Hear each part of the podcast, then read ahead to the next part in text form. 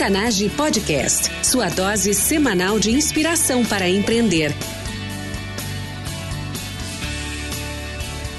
Com você, time Octanage, Vinícius Faquineto e André Piazza.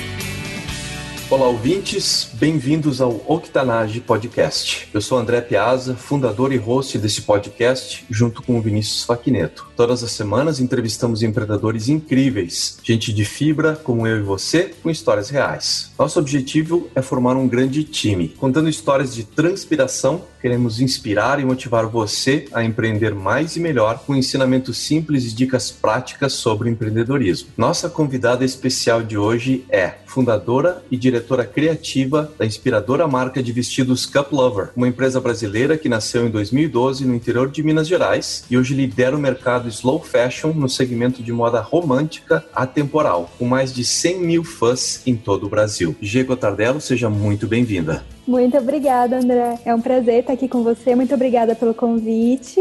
E olá também para todos os ouvintes. É um prazer estar aqui poder, e poder contar a minha história para todos vocês. G, muito feliz de estar conversando contigo hoje. Desde o primeiro contato que eu tive com a marca da Cup Lover, eu fiquei admirado da elegância do design e da construção visual da marca. Parabéns por construir uma marca com essas características no Brasil. Muito obrigada. Fico muito feliz em receber um elogio desse. Muito obrigada mesmo.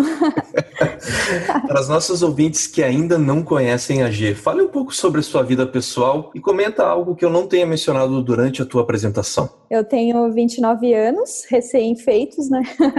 É, sou casada, moro em Campinas, ainda não tenho filhos, né? Tenho uma filha aí de 6 anos chamada Cup Love. Então a gente está guiando essa empresa para que ela cresça saudavelmente, né? sustentavelmente e cada vez conquiste mais o coração das pessoas, inspire as pessoas pessoas, enfim. Por enquanto eu estou 100% dedicada ao trabalho. Como fundadora e diretora criativa, você desenvolveu muitas habilidades ao longo dos anos. G, qual a tua maior competência hoje? Defina ela para os nossos ouvintes. Bom, a minha maior competência na Cup hoje é a parte criativa. Então, eu cuido de toda, todo o desenvolvimento das coleções, os temas, estampas, design das peças, até a finalização do protótipo e tudo o que envolve ao brand, a marca e tudo que chega até os clientes, né? Desde a concepção do produto até o pacotinho que ela vai receber na casa dela, tudo sai da minha cabeça. Então, é muita coisa para cuidar, mas é o que realmente me dá prazer. Então hoje eu tenho a satisfação de fazer exatamente aquilo que eu amo dentro da empresa, que é criar. Sobre essa competência, a criatividade e a capacidade de criar essa experiência para as clientes da Cup Lover, conta para os nossos ouvintes o que eles não sabem e deveriam saber sobre essa competência. Bom, você tem que, pelo menos a, a, forma como eu vejo isso dentro da Caplover, você tem que estar 100% conectado com o seu público. Prestar atenção no que eles gostam, no que as clientes desejam, no que elas esperam de você, da sua marca, para que você possa criar produtos assertivos, produtos que as pessoas vão gostar de vestir, de receber na casa delas, independente se é uma peça de roupa ou algum outro produto, né? Mas assim, você, hoje em dia, ao meu ver, é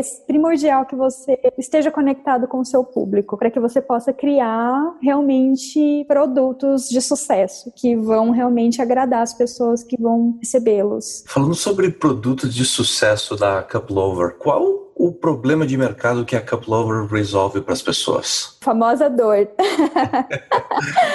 Olha, hoje a Cup Lover ela faz mais do que vestidos, né? A gente tem todo um estudo para levar autoestima para as nossas clientes, então a gente está sempre conectada com o que elas estão pensando, sentindo, como a forma como elas se expressam. Então a gente, se eu puder dizer que qual é a dor que a Cup Lover resolve, qual é o que a Cup Lover faz hoje, é o relacionamento. Então a gente se conecta com as clientes, a gente leva mensagens de autoestima para elas elas empacotadas junto com as roupas. Então ela não está só vestindo uma peça de roupa qualquer, ela está vestindo uma roupa que traz uma mensagem para ela, que foi feita por uma mulher, por uma empresa que é feita por 80% de mulheres que pensam como ela, sentem como ela, passam pelas mesmas coisas que ela às vezes. E aí a gente tem toda essa conexão, essa sororidade, essa empatia e a gente trabalha isso nas roupas com a certeza de que o que a gente faz, quando elas receberem, elas vão ficar extremamente felizes com aquilo. Quando elas não ficam felizes, a gente, ok, tudo bem, você pode devolver ou trocar, a gente está aqui para te ajudar. Então, o relacionamento é o que impera hoje na Cup e através desse relacionamento a gente leva a autoestima para a vida das nossas amigas.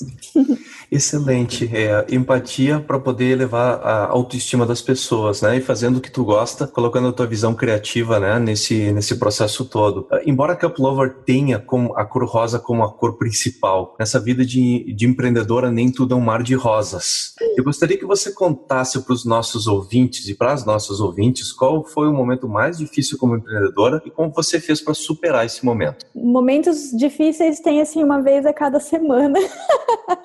Muito sempre mesmo, mas uh, são nesses momentos que a gente mais se desenvolve, que a gente mais aprende e evolui. Mas assim, para mim, ao longo desses cinco anos, o momento mais difícil foi quando a gente precisou realmente fechar a loja física e ficar realmente 100% online. Primeiro que assim, é uma faca de dois gumes, digamos assim, porque a Cup Lover nasceu na internet. Depois a gente abriu uma loja física. A nossa essência é uma essência online, né, de um público da web. Como a gente construiu a loja física com a nossa mão, reformou, eu e o meu esposo na época, bem pequenininha, a gente fez tudo, fez muito com pouco, sabe? Então, a gente pegou um lugar que estava extremamente deteriorado lá em Minas e, meu, vamos reformar isso daqui do jeito que a gente sonha. A gente foi, fez, inaugurou, foi um sucesso por três anos, felizes. Só que aos poucos a gente passou a não atender mais ao gosto das pessoas da cidade, que era uma cidade bem pequenininha, de 20 mil habitantes, então, cidade diferente de São Paulo, por exemplo, que é onde está 70% do nosso público. Quando a gente precisou realmente, eu ia casar, né, mudar para Campinas e não poderia mais deixar uma loja física lá, do jeito que ela estava na época, a gente então tomou a decisão de fechar. E foi muito difícil o último dia quando a gente estava tirando os móveis da loja, desmanchando, tirando papel de parede, foi uma cena meio triste,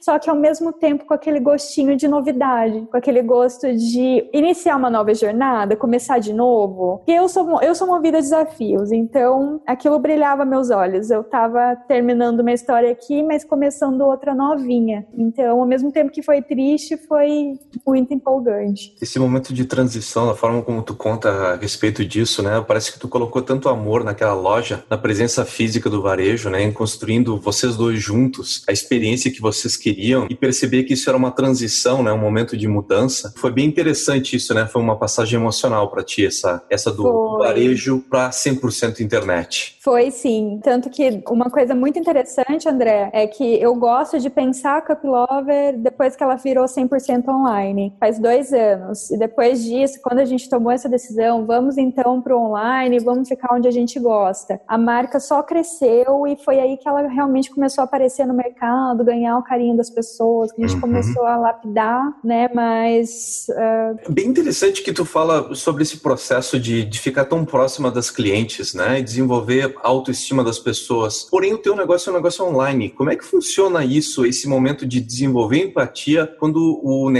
todo é desenvolvido 100% online? Olha, é um público muito grande. Ele está distribuído em várias mídias diferentes, com comportamentos diferentes. Por exemplo, o comportamento de uma pessoa que curte mais o Instagram é diferente de uma pessoa que está no Facebook. E diferente de uma pessoa que gosta do Pinterest ou do Twitter, enfim. Então, a gente está em todas essas mídias. A gente consegue se relacionar muito bem através do Instagram, que é onde a gente faz pesquisas, a gente faz posts pedindo opinião das pessoas, enfim, onde a gente recebe o maior número de feedbacks hoje. Mas também a gente tem um grupo fechado no Insta chamado Clube da Cup Lover. No Insta não, desculpa. A gente tem um grupo fechado no Facebook chamado Clube da Cup Lover, que é onde estão algumas clientes da marca. Esse grupo a gente vai abrindo sazonalmente. A cada 15 dias a gente coloca lá umas cinco, seis fãs novas para elas irem se habituando às regras do grupo. Mas é um grupo muito legal, um cantinho assim de amor, de sororidade, de ajuda, que é extremamente diferente da cultura de grupos no Face. A cultura de grupos é resumida a tretas, né? Você sabe que as pessoas gostam muito de brigar em grupo. Mas esse grupo ele é muito especial. As, as meninas fazem encontrinhos. Eu já fiz encontrinho com as clientes, pessoal mesmo. Pude abraçá-las. Então, assim, nesse grupo é onde assim a gente tem a maior, o maior número de feedbacks. A gente grava lives, a gente conversa mesmo, cara a cara. A gente faz processos co-criativos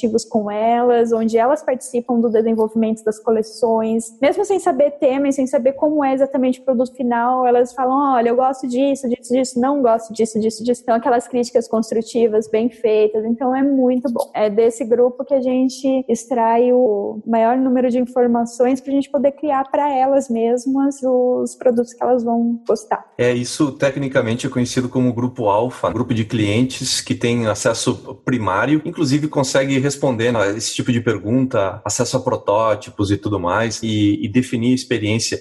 Bacana que tu fez isso atrelado a uma rede social, um, a um grupo de rede social, né? Me lembrou um pouco da Lady Gaga, que Olha. criou inclusive uma rede social só para os fãs dela. Muito tempo atrás, isso no início das redes sociais, ela já, já tinha criado a própria rede, né? Para ter justamente esse contato e desenvolver a própria tribo. Ah, Olha que maravilhosa. Lady Gaga, muito rainha. Daqui a pouco a gente fala sobre um pouco mais sobre as tuas inspirações para o teu projeto criativo e para a empresa. Opa, maravilha. O que eu estava curioso em perguntar agora para ti, Gê, é se Sim. você pudesse mandar uma mensagem para G antes de fundar a Cup Lover, o que, que você escreveria nessa mensagem? Nossa, muito legal isso, porque esse exercício eu faço direto, viu? inclusive, esses dias mesmo eu já fiz esse exercício, ele é muito bom, inclusive recomendo que todos façam, viu, ouvintes, façam esse exercício. Geralmente eu faço para cinco anos. Se a G de cinco anos hoje pudesse voltar, ou o que a G daqui a cinco anos diria para a G de hoje, né? Digamos assim. Nos dois eu sentidos. Nos dois, isso. Agora, como a gente está falando de voltar, né, do que eu falaria para aquela Gzinha lá que estava lá no comecinho, pequenininha, só com sonhos, eu falaria para ela, olha, porque teve um episódio que eu vou precisar te contar. Teve um dia que a marca era bem pequena, a gente estava começando ainda, eu ainda colocava as roupas todas numa mala e saía vendendo de porta em porta, a pé, de sábado, que era o único dia que eu tinha, porque os outros dias eu trabalhava, estudava uhum. e tudo mais. Então era um sábado, eu tinha colocado todas as roupas da Cup que eu tinha fabricado numa malinha. Quando eu tava voltando embora para casa, depois de um dia sem vender nada, sem vender uma peça de roupa, eu tava subindo um morro, assim, que lá na minha cidade é muito morro, muito mesmo. E aí eu tava subindo esse morro e começou a chover. Eu tava bem longe de chegar em casa e não tinha nenhum lugar onde eu pudesse me, me esconder da chuva. E todo mundo que passava não me dava carona e aquele momento para mim foi bem marcante, porque ali eu poderia ter desistido de tudo. Ali eu poderia ter me vitimizado, eu poderia ter sentado ali e acabado com a Cup Lover ali mesmo. Ela só dependia de mim, ela tava na minha mão dentro de uma mala. E eu tomando aquela chuva com todas as roupas da Cup na mala, eu sentia assim, como se eu tivesse nua, como se eu tivesse extremamente exposta. Então eu soltei a mala, eu sentei no chão e falei: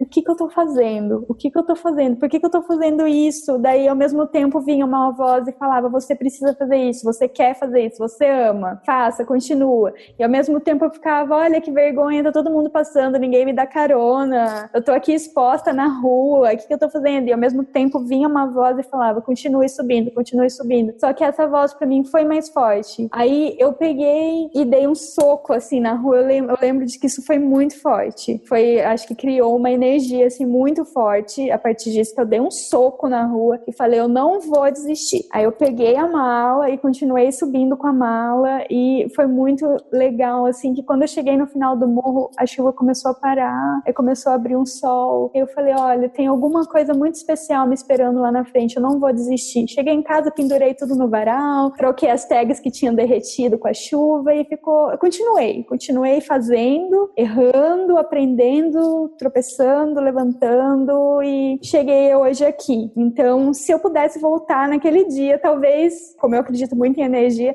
talvez eu já tenha falado isso para mim naquele dia mesmo. Não desista, continue subindo, continue a sua jornada, porque lá na frente tem algo muito especial esperando por você. Não desista dessa jornada, continue subindo. Tu viveu um momento de epifania aí aí, né? Sobre esse momento de epifania, de descoberta, e na verdade até uma opção bem forte que tu fez, dessa, dessa opção emanou toda essa energia para criar e dar sequência a, Love, a Cup Lover. O que, que os nossos ouvintes precisam saber a respeito desses momentos decisivos? Olha, é, esses momentos são muito valiosos. Eu acho que é onde você. É onde começa, onde tudo começa, sabe? Então você tem que estar aberto para receber essas mensagens e realmente continuar seguindo naquilo, entende? Porque uma coisa que eu aprendi em todos esses anos é que as coisas que são mais difíceis de você conquistar, que você acha que são mais impossíveis, são aquelas que te dão mais. São aquelas que te dão mais orgulho depois, sabe? No final, assim, quando você vê que você conseguiu realizar por sua própria conta e risco e aprendizados, você vê que aquilo realmente valeu a pena e que tende, mas para você chegar nesse tipo de, de entendimento, você tem que estar tá aberto para aceitar tudo que vier, tudo que é ruim e tudo que é bom. E principalmente o que é ruim, porque é com elas que você vai aprender. Porque se só houvessem as coisas boas e não houvessem as coisas ruins, você não ia saber quando você acertou, entende? Então, é quando acontecem as coisas ruins e você modifica elas e tira as mensagens delas positivas, algum aprendizado e realmente vira essa chave é quando você entende que ali você acertou aquilo. Você transforma o certo, o errado, você pega aquele momento de dificuldade ou aquele momento que você pensa, olha, isso não é para mim, eu não consigo fazer isso, acho que eu não dou conta, eu não nasci para isso, acho que eu preciso de dinheiro ou de qualquer coisa para começar a fazer isso. É naqueles momentos mais difíceis que você precisa extrair os bons aprendizados, porque são eles que vão te levar para frente. É o mais importante. Bem bacana dessa experiência empreendedora, né? Que eh, justamente como tu falou, que precisa ter essa abertura de coração, porque der o que vier, tanto para o positivo como para o negativo, porque tem uma experiência, tem um aprendizado presente nessa parte negativa e que a gente precisa superar. Algumas pessoas, inclusive, definem a felicidade como justamente essa superação de você ter aquela aquela barreira, aquele limite, aquela condição e você conseguir superar através de uma decisão, de chegar e dizer, olha, não, eu tô aqui para o que deve é, eu tô assumindo essa situação. Como isso, o impacto que isso tem na realidade ao nosso redor e como isso modifica as coisas e a forma como a gente mesmo interage com as coisas, né? E torna o sonho possível. Muito bonito tu contar isso para nós, Gia. Muito obrigado. Opa, imagina, eu que agradeço. É a famosa resiliência, né, André? Famosa resiliência. Resiliência. É, se continuar subindo o morro quando tá chovendo chovendo e, e não se tem ajuda nenhuma, né?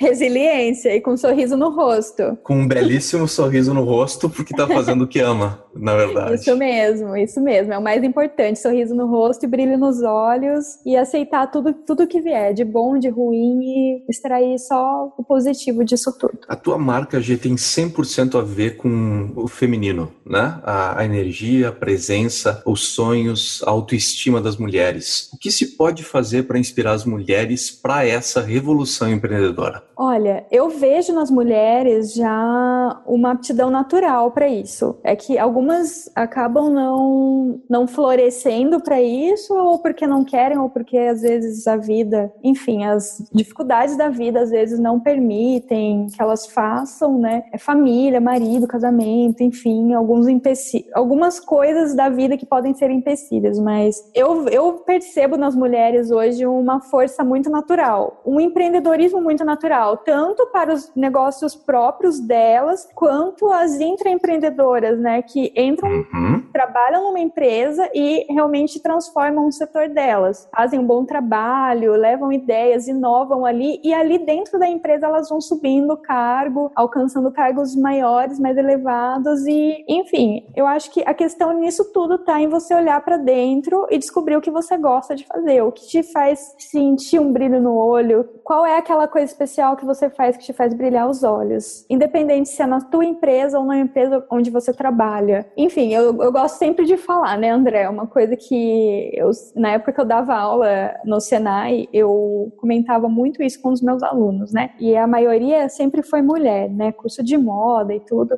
Então eu tinha muitas alunas mulheres. Eu sempre falava, meninas, não importa o que vocês forem fazer, se é um blog, se é uma loja de roupa, se é uma marca ou um, uma carrocinha de cachorro quente, suponhamos. O meu sonho é ter uma carrocinha de cachorro-quente. Então, faça o melhor cachorro-quente do mundo, com a melhor maionese, a melhor salsicha, o melhor pão e o melhor atendimento, o melhor serviço para as pessoas que virem até você. Então, eu via que aquilo entrava na cabeça delas e o olho brilhava, sabe? Eu posso fazer um bom cachorro-quente. Eu posso fazer uma boa marca de roupa. Então, é você realmente fazer mais do que o exigido. Você fazer mais do que o mínimo, sabe? Você realmente fazer bem feito. Já que você tem que fazer, faça bem feito. E a mulher, ela já tem isso naturalmente. A mulher já tem esse cuidado, esse zelo, esse brilho natural dela. Então, eu acredito que é mais uma questão de você olhar para dentro, escolher aquilo que você ama fazer e levar brilho para aquilo e botar o seu jeito feminino no teu emprego, no que você estiver fazendo ou na tua empresa e levar aquilo para cima, fazer aquilo brilhar. Se entregar de fato pro projeto. Exatamente. A mulher ela já tem essa delicadeza, né? Esse, esse cuidado. A mulher ela já é assim, de servir, de cuidar, de lapidar, uhum. De realmente deixar bonito o que ela toca. É isso. Muito bacana que isso é aprendizado teu e que tu conseguiu espalhar essa inspiração. Isso tu conseguiu ver como isso ressoou no coração das outras mulheres que estavam ali contigo. Elas entenderam a mensagem do se entregar para o empreendimento, para o sonho e além. E como isso a gente sabe tem um poder transformador na realidade ao nosso redor. Totalmente.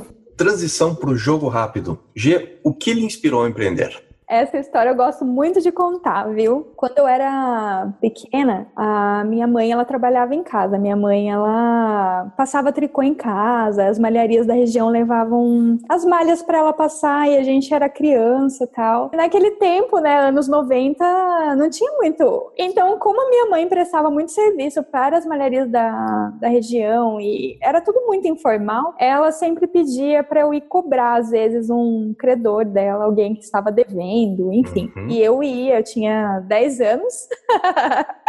tinha 10 anos, ia lá nas pessoas que estavam devendo para minha mãe, tocava campainha, olha, eu vim receber o dinheiro da minha mãe, vim receber o cheque da minha mãe. em troca, minha mãe me dava dois reais, cinco reais. Ela falava, Gê, vai cobrar fulano para mim? Eu te dou cinco reais. E aí eu ia. Nossa, eu queria ganhar os cinco reais de todo jeito, né? Ia uhum. e recebia. Sempre recebia. Na maioria das vezes era difícil, eu tinha que ficar cinco horas plantada na frente da, da casa da pessoa, mas acho que a pessoa pagava de dó. mas eu voltava com um cheque para minha mãe e minha mãe me dava os cinco reais. Naquela época, é, tava muito em alta essas pulseirinhas de miçanga, sabe? Uhum. Miçanguinhas, essas pedrinhas. Você comprava elastiquinha e tinha essas pulseirinhas. Aí a minha mãe me deu os cinco reais, o que eu fiz com esse dinheiro? Eu fui no Armarinhos, que tinha perto da minha casa, comprei um potinho de miçanga colorida e um rolinho de lastex. Sentei na sala e fiz várias pulseirinhas, várias mesmo. Com essas pulseirinhas, eu peguei uma caixa de papelão dos tricôs que vinha dos fornecedores lá da minha mãe, coloquei no portão de casa e coloquei as pulseirinhas em cima da caixa de papelão lá na rua e coloquei um papel escrito assim: três pulseirinhas por um real. eu vendi pulseirinha pra caramba aquele dia. Eu acho que de cinco reais eu consegui fazer uns 20. Então, de cinco reais que minha mãe me deu, eu fiz 20. Eu falei, olha, agora amanhã cedo eu vou lá no Armarinhos e vou fazer isso de novo. Fui no Armarinhos, comprei um monte de miçanga colorida, coloquei na caixinha de novo no outro dia, enchi. Aí eu fiz um monte, porque eu já tinha 20 reais. Uhum. Aí eu podia fazer várias coloridas. Coloquei em cima da caixa e eu parava as pessoas na rua. Quer comprar pulseirinha? Olha aqui, traz por um real. Compra pulseirinha, fui eu que fiz. Eu fiz para você, olha aqui. As pessoas acho que compravam de dó, né? Comprava a pulseirinha, eu colocava no braço das pessoas a pulseirinha, sabe? E foi muito legal. Só que teve um dia que foi no horário do almoço, eu tava fazendo isso, eu tava muito empolgada, sabe? Que eu tava ganhando dinheiro fazendo aquilo, né? Tava dando certo. Meu pai chegou do horário de almoço dele, entrou assim: o que, que você tá fazendo, Gê? Eu falei, pai, olha aqui, eu tô vendendo as pulseirinhas que eu fiz, as pessoas estão comprando, olha que eu tô fazendo dinheiro. Eu lembro que eu arranquei um bolinho de dinheiro do meu bolso e mostrei para ele. Eu tinha 10 anos. Aí meu pai olhou e falou: Nossa, filha, olha isso, que legal, você é uma empresária. Olha aqui, saiu chamando os vizinhos todos que moravam em volta. Olha aqui, fulano, olha aqui, vem, vem, vem, vem, a G é uma empresária, olha isso, olha aqui, minha filha, que orgulho. e ele desceu assim, pulando e dando risada, contando pra minha mãe: Olha aqui a G, olha o que ela tá fazendo, ela tá vendendo, não sei o que. tava dando super certo, assim. Nossa, foi muito divertido. Daí eu quebrei, né? Passou uma semana, minha empresa quebrou. Porque a concorrência, as minhas vizinhas começaram a fazer a mesma coisa. Aí, quando eu olhei assim na rua, tinha quatro vizinhas com um caixa de papelão na frente, vendendo pulseirinha. Daí a minha casa caiu, né? Daí eu quebrei. Foi a primeira empresa que eu quebrei na vida. Eu tinha 10 anos. que experiência magnífica de, de mercado, de entender, descobrir que tinha um problema a ser resolvido e, e fazer todo o ciclo completo, né? Como isso, tudo isso começou com uma, técnicas de cobrança criativas e, e o, aquele aprendizado de fazer cinco reais, investir isso em ingredientes, digamos assim, construir algo diferente, né? E apresentar isso de uma forma diferente para as pessoas e conseguir gerar lucro imediatamente, né? Uma experiência Nossa, belíssima, inclusive. Foi maravilhoso. O incentivo que tu recebeu do teu pai, né? Te, te tratando como uma empresária. Isso deu um, todo um grau de profissionalismo para aquela situação, né? Foi, André. E isso que meu pai fez por mim é, foi às vezes uma pequena palavra, um incentivo pode mudar tudo, né? Porque eu tinha 10 anos, não era uma empresa, era uma caixa de papelão na frente do portão com miçangas ali, né? Eu vendendo pulseirinhas. Mas o meu pai pegou uma coisa pequena que eu tava fazendo e transformou em algo muito grande, numa empresa, né? A G é empresária, uhum. eu tinha só 10 anos. Então, quando eu comecei a Cup Lover, eu tava com 22 anos. Eu comecei a empresa sozinha. Só que sempre, mesmo quando a Cup Lover era pequenininha e só tinha eu, eu sempre tratei a Cup Lover como uma empresa grande. Então, para mim, na minha cabeça, dentro da Cup Lover tinha setores, tinha as pessoas. Então, eu sempre imaginei ela como uma empresa completa, do jeito que ela tá hoje, do tamanho que ela tá hoje. Hoje nós estamos em aproximadamente 700 metros quadrados, dividido entre matriz e fábrica, um pouco mais, se eu não me engano, não sei ao certo. Mas assim, eu, quando eu comecei há seis anos atrás, eu sempre imaginei ela do tamanho que ela tá hoje, com a quantidade de pessoas que tem hoje na empresa, do jeitinho que ela tá, sabe? Tudo isso veio lá do incentivo que meu pai me deu. Ele pegou algo pequeno que eu tava fazendo ali e elevou aquilo. Muito legal. Sensacional mesmo ouvir essa história, né? Ele, ele conseguiu te motivar simplesmente pelo, pelo gesto dele, né? Não foram nem as palavras, mas a forma como ele elevou aquilo a um grau de profissionalismo e como tu aprendeu que lidar com o teu sonho era da mesma forma, era pensar grande, era viver aquela realidade que estava ali adiante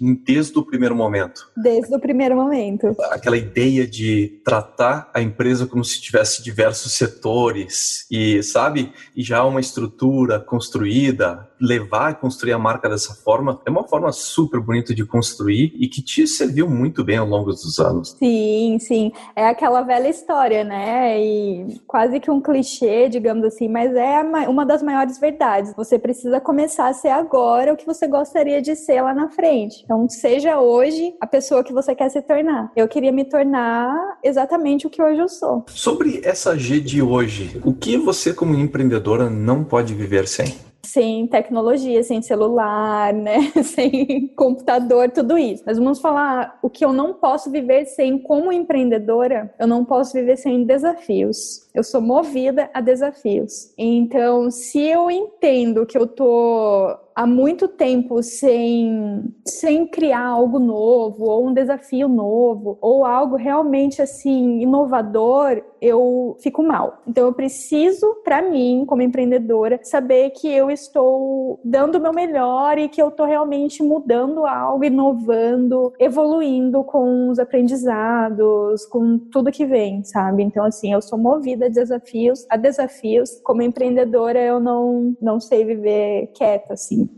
ter uma rotina, um platô, digamos assim, sabe? Eu, eu aprecio muito os altos e baixos, muito mesmo. Sobre essa visão artística que tu tá buscando atingir, quem é a pessoa que você utilizou como modelo ou inspiração para essa trajetória da Cup Lover? A minha maior inspiração é a Coco Chanel, né? Então, assim, eu me inspiro muito na história dela e uma coisa que me encanta muito nela é o quanto a Chanel continua viva mesmo depois da partida dela. Então, o que ela deixou no mundo, né? É, tudo que ela construiu até que a Chanel ainda é e vai ser por muitos anos uma referência, tipo a primeira marca, né? Para mim, assim, o modelo de inspiração é a Chanel. Magnífico tu contar isso para nós, porque a, a minha primeiro impacto da Cup Lover quando eu vi ela online e o tipo de vestido que vocês estavam fazendo, ela passou justamente essa mensagem de elegância e simplicidade extrema e que são traços marcantes da Coco Chanel. Olha, e... que maravilhoso.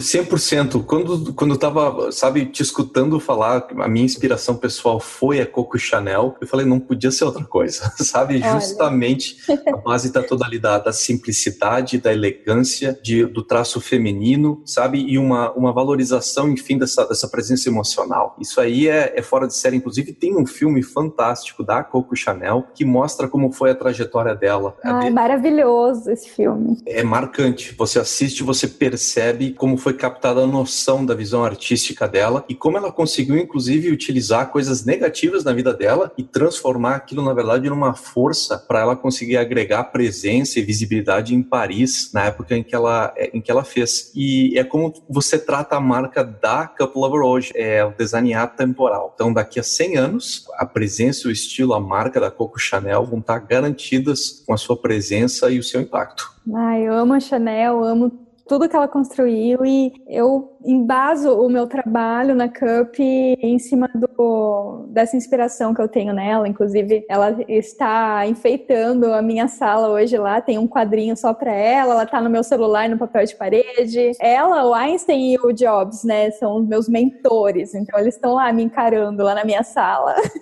eternamente. Amo, amo os três, assim, tem uma presença para cada um deles, uh, bem legal. Então, uh, falando sobre uh, recurso ou ferramenta online, tu tem alguma sugestão de ferramenta ou recurso online para empreendedoras? Eu estou muito em contato com o meu sucesso.com que é maravilhoso. Uhum. Tem muitos insights, muitas histórias. Então, assim, a gente está sempre acompanhando uh, os novos estudos de casos que aparecem por lá. Também tem o 8Ps do Conrado Adolfo, que é maravilhoso. Não sei se você conhece, André. Muito bom, muito revolucionário. O Conrado Adolfo é bem cabeçudo, assim, adoro ele. É muito inteligente. E ele é aqui de Campinas. A gente já fez mentoria com ele. Maravilhoso. Ele conhece a Cup também. E, assim, uma dica para o dia a dia mesmo, eu aconselharia para todo mundo é você estar em contato com pessoas que inspirem você a fazer, a, a criar o seu negócio também. Você está sempre olhando, sempre buscando inspiração, insight através do trabalho das outras pessoas. Então, eu sempre estou pesquisando ah, alguns feeds que eu gosto de acompanhar, que me inspiram, principalmente alguns feeds que eu gosto, blogs e, enfim, dica de um livro ou filme ou seriado para o público de empreendedoras. E por quê? Ah, e um livro é, As 16 Leis do Sucesso, do Napoleão Hill. O livro não é dele, ele é uma adaptação, né? Porque as 16, as leis do sucesso são é tipo uma enciclopédia do empreendedorismo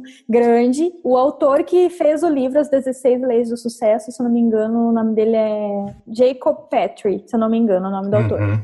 Ele compactou as leis do sucesso escritas pelo Napoleão Hill uhum. e criou um livro muito simples de ser lido hoje, muito dinâmico com vários exercícios para você fazer, inclusive. Então é um livro que mudou muito a minha ótica de empreendedora, sabe? Me ajudou muito. Inclusive eu li ele inteiro e dei para uma amiga agora que tá começando o negócio dela, tá meio perdida, eu peguei e dei de presente para ela, porque é um presente. Eu acho que todas as mulheres empreendedoras deveriam ter aquele livro. Inclusive Napoleão Hill é incrível. Sou apaixonada pela filosofia do sucesso dele.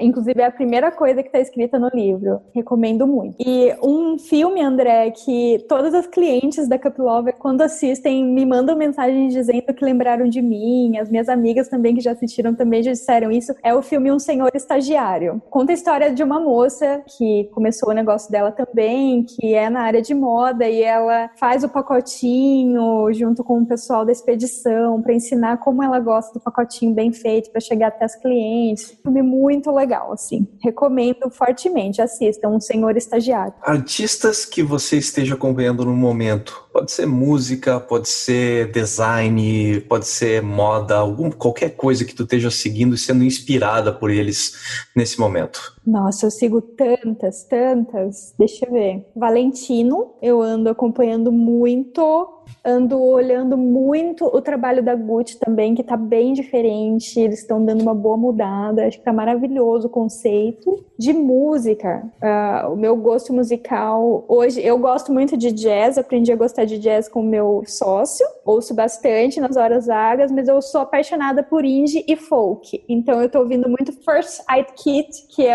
uma dupla feminina maravilhosa. Nossa, eu, eu relaxo muito com a música delas. Então, ando acompanhando muito. Inclusive, elas têm um estilo maravilhoso, usam vestidos incríveis, elas são super estilosas. Acho que de, na parte artística e musical é o que eu ando acompanhando mais, assim, essa dupla First Side Kit. Hoje, em 2018, G, por o que você é mais entusiasmada? O que te motiva a continuar a carreira como empreendedora? A Cup ela já tá num estágio assim que para mim eu tô num estágio assim, OK, consegui aquilo que eu esperava da Cup, mas eu quero que ela ainda vá adiante. Então eu quero melhorar os processos da Cup agora, quero deixar ela redondinha, conseguir produzir, aumentar a minha produção sem perder a qualidade, com as pessoas entrando sendo treinadas para isso, né, para adquirir desempenho da alta costura com bastante primor, e eu quero criar a partir da Cup algumas marcas irmãs irmãs alguma. Eu quero fazer uma uhum. marca kids, seria Cup Kids, uma marca infantil. Quero fazer uma marca também masculina. Por enquanto, esses são os dois projetos mais próximos de acontecer, que vai ser para os próximos anos agora, os próximos cinco anos. Também estou muito entusiasmada com a ideia da possibilidade de abrir uma loja física da Cup. Estamos já projetando isso em São Paulo. Por enquanto, uma loja conceito, uma loja para a gente ver como é, porque as clientes andam pedindo muito e a gente também está com muita vontade de ter essa experiência de novo, de transformar o sonho online em um sonho físico para as pessoas poderem entrar, sentir o cheiro, tocar, experimentar. Então a gente está muito entusiasmado com essa ideia. Enfim, todo a gente tem muito projeto aí pela frente. Todo dia é um motivo para acordar com brilho no olho. A gente está melhorando a Cup e a gente já está com o projeto, já tem um nome, eu não posso falar o nome ainda porque isso, ele ainda não está registrado mas a gente tem um projeto bem bonito para os boys aí, para os maridos das Cup Fans, né? A gente já tem todo um estudo da persona. E a gente sabe que a maioria das nossas clientes são casadas ou estão num relacionamento sério. Uhum. E muitos desses maridos e namorados e noivos, eles compram muita roupa para as meninas no site. Hoje em dia eu posso dizer que 30% das compras no site são de homens. Então eles compram muito. Eles gostam de vê-las usando se sentindo bonitas. Porque aquilo impacta também no casamento e no que está em volta delas. Se elas estão se sentindo bem com elas, os maridos também vão se sentir as pessoas, as esposas delas também, né? A gente está muito entusiasmado para iniciar essa marca masculina, porque a gente vê muito potencial aí de atender esses rapazes também, né? Que gostam de comprar para elas, então eles vão também comprar para eles e vai ser muito legal a experiência. Eu acredito muito nisso. Para finalizar, G, dica de ouro para as nossas ouvintes. Dica de ouro seria a regra de ouro, né? Faça para os outros aquilo que você gostaria que fizessem para você. E outra dica de ouro para complementar: não importa o tamanho da sua plateia, faça o seu show. Não importa se você tem dois, três seguidores, faça o seu show e conquiste o carinho das pessoas por aquilo que você está fazendo, porque ela vai contar para outras pessoas, para outras 10, 20 pessoas. Daqui a pouco o seu público está ali chegando a 100 mil. Então, não importa o tamanho da plateia, faça o seu show e faça bonito. Time Octanage, nós somos a média das pessoas com quem convivemos. E hoje eu estive aqui com vocês e com a G Gotardello. Acessem octanage.com